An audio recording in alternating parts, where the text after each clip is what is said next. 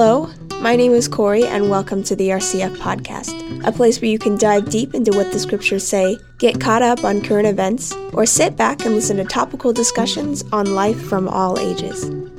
Thanks so much for tuning in. Now I'm going to turn it over to RCF's Pastor James. Hey there, Roseburg Christian Fellowship. It is good to be back with you guys. Today, I just wanted to take a, a little bit of time, not too much, but uh, I want to start a series where I just kind of survey through the book of Philippians.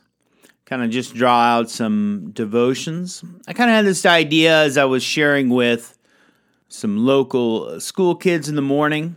They're particularly at, at Geneva and then over at Foundation Fellowship. And so I thought, hey, you know, why don't I just go ahead and do this uh, with you guys as well? So I'm going to go ahead and do that, and you'd be it'd be a blessing to have you join us or to pick up with us as we go along through the book of Philippians. And again, this won't be an exhaustive or quite as in depth study as we normally would do, but I think we'll have some fun with it anyways. So the book of Philippians, it's it's my favorite book. I it's one that I go to often. Uh, I'm not sure exactly why, but I I just I just love it. So a quick little history on it. Uh, again, not in depth. You got to do that on your own. Is that Paul? You know, he found this church. He founded this church. Helped plant this church. It was quite amazing in how it happened, and he and he spent some time with them and developed some deep relationships and fellowship with them. And because Paul was called to be a uh, an apostle and was on a missionary journey to many other cities, he didn't spend an extreme amount of time with them, but very impactful while it did. I believe it was Halley's Bible Handbook once mentioned that it was probably a place where where Luke had spent some time pastoring it was a church that desired to know where Paul was and to minister to him. And they truly did love him. And it had been, the guess is it's probably been, you know, eight, ten years since they got a hold of Paul. And, and they hear that he's in prison. Knowing the prisons of that day, he needs, you know, Paul needs some support. Somebody's got to feed him. Somebody's got to make sure he got what has what he needs. So they, so they sent some support with a brother from the church to take care of him. And Paul wrote several letters, but this being one of them while in that prison. And he, sends it back with this blessed brother to this church that, that loved him dearly, and he loved them. Many refer to this epistle as an epistle of joy. And I think that's probably useful in our day and age. And, and I'm just going to kind of key off that just a little bit. So, as I get started here, we have again Paul writing to a church that loved him and he and he loved them. And like the rest of us, they had some issues. So Philippians chapter 1 verse 1 says, Paul and Timothy bondservants of Jesus Christ. To all the saints in Christ Jesus who are in Philippi with the bishops and deacons, grace to you and peace from God our Father and the Lord Jesus Christ. So as I start off here, I just I pause right there to remind us perhaps as I did with the kiddos in the school that as we are in a time as we look around in the the masks and the distance and the frustration and the and the riots and the news and the politics and all this stuff that that we're called to be a people where our love is an action word. It's a verb, it has life, it does something. And one thing, as Paul expresses his love and says hi to this church, the first thing I was just really on my heart is you know what? Love says hi.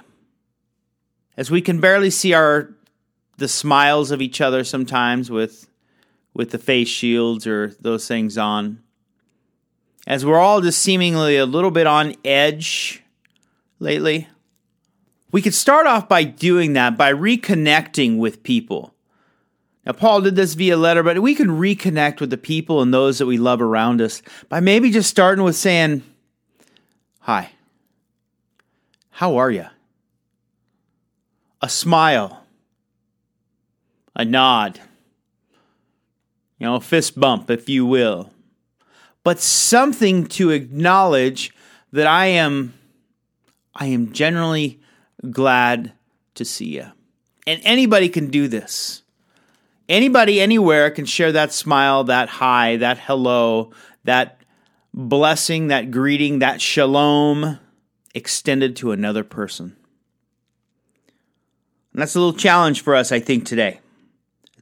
It's a challenge God put forth to me, and I think puts forth to you. Continuing on, Paul also went on and said, I thank my God upon every remembrance of you always in every prayer, making requests for you all with joy for your fellowship in the gospel from the first day until now, being confident of this very thing, that he who has begun a good work in you will complete it until the day of Jesus Christ. He says, Just as it is right for me to think this of you all, because I have you in my heart, inasmuch as both in my chains and the defense and confirmation of the gospel, you all are partakers with me of grace. For God is my witness how greatly I long for you all with the affection or the inward parts, is that deep love of Jesus Christ. So, first off, as we come verses 3 3 through 6, we are reminded not only does love say hi, not only does it actively look for how it can engage or to bless or to just bring that extra little piece of the love of God or the peace of God into somebody else's life to extend goodness to another, but it's also thankful. So it says hi and it's thankful. Paul said, Man, every day, Every time I pray, I give thanks for you. When I remember you, I'm like, man, praise the Lord for you. I'm so thankful for you. And when I, I pray for you, I think about how we partnered. We had everything in common in the, the work of the gospel. Love is thankful. It not only is actively looking to connect with that other human being, perhaps through a hi, but it is is it thankful. When when was the last time you stopped and said, Is my love thankful? Am I thankful? For the person that I've shared life with, shared ministry with, do you have them in your heart? Let your love grow to be thankful.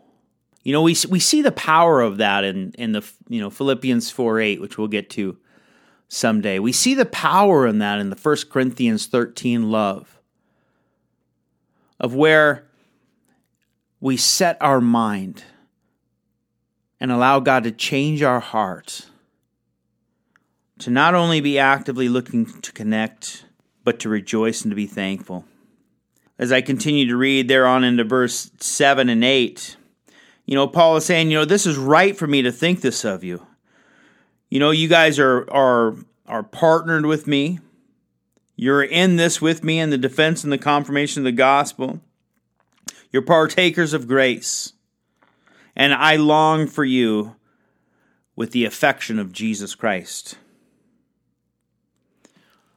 So, just a, a, little more extension of thinking about others, this whole process.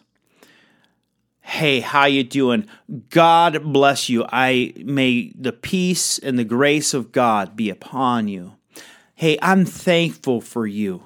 And I'm not only thankful for you, but I'm actively engaged in my heart thinking about you in verse 7 and 8. I mean, I'm it's more than just a hey man, thank you for my mom, my dad, my friend, my coworker, but I actually long for you to be blessed.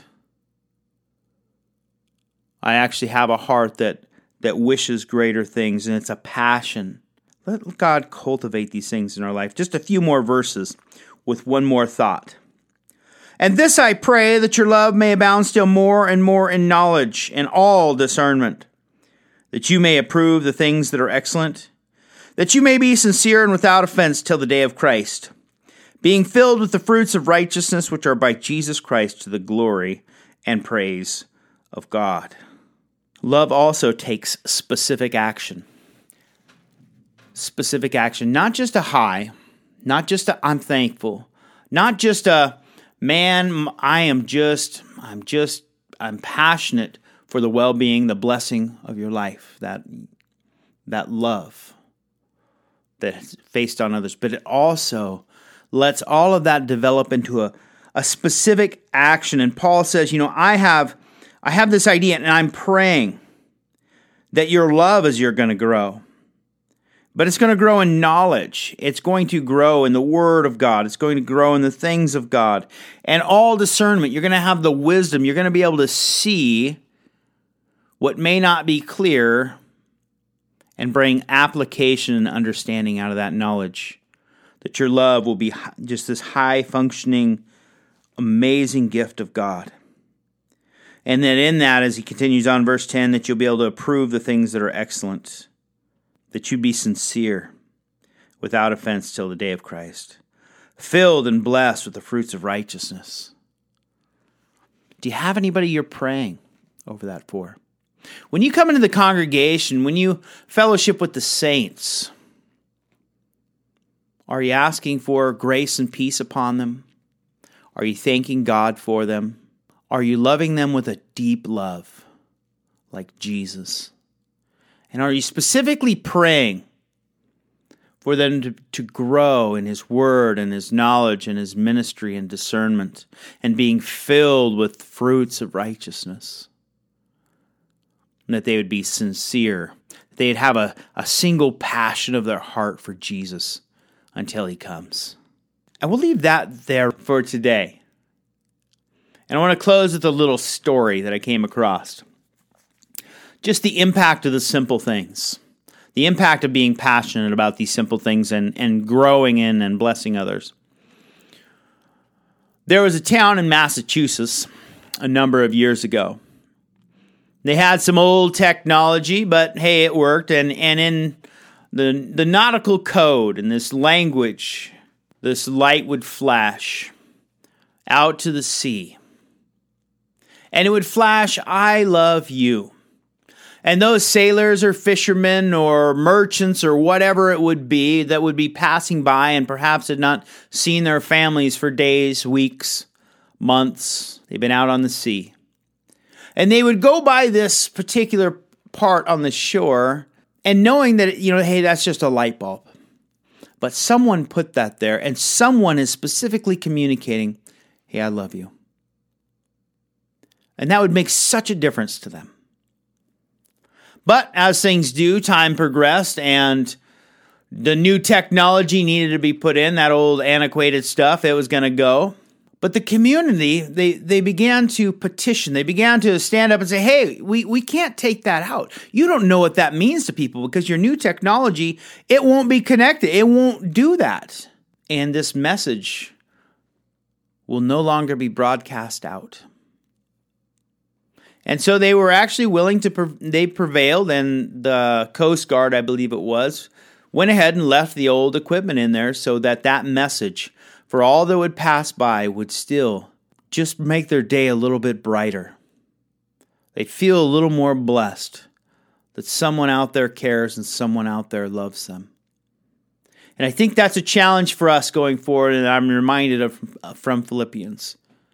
Is that a passerby you today? A passerby, you in church, did they receive a signal that somebody cares, that someone loves, enough to get their attention, enough to be thankful for them and that they're out there, enough to wish the best for them and their growth and in the knowledge of our Lord and Savior. Well, God bless you guys. I, I hope that was a blessing to you. It sure was to me. And uh, as you chew on those things in the Word, may He continue to bless you in knowledge and all discernments, in the fruits of righteousness, which are to the glory and praise of God. I'll see you next time.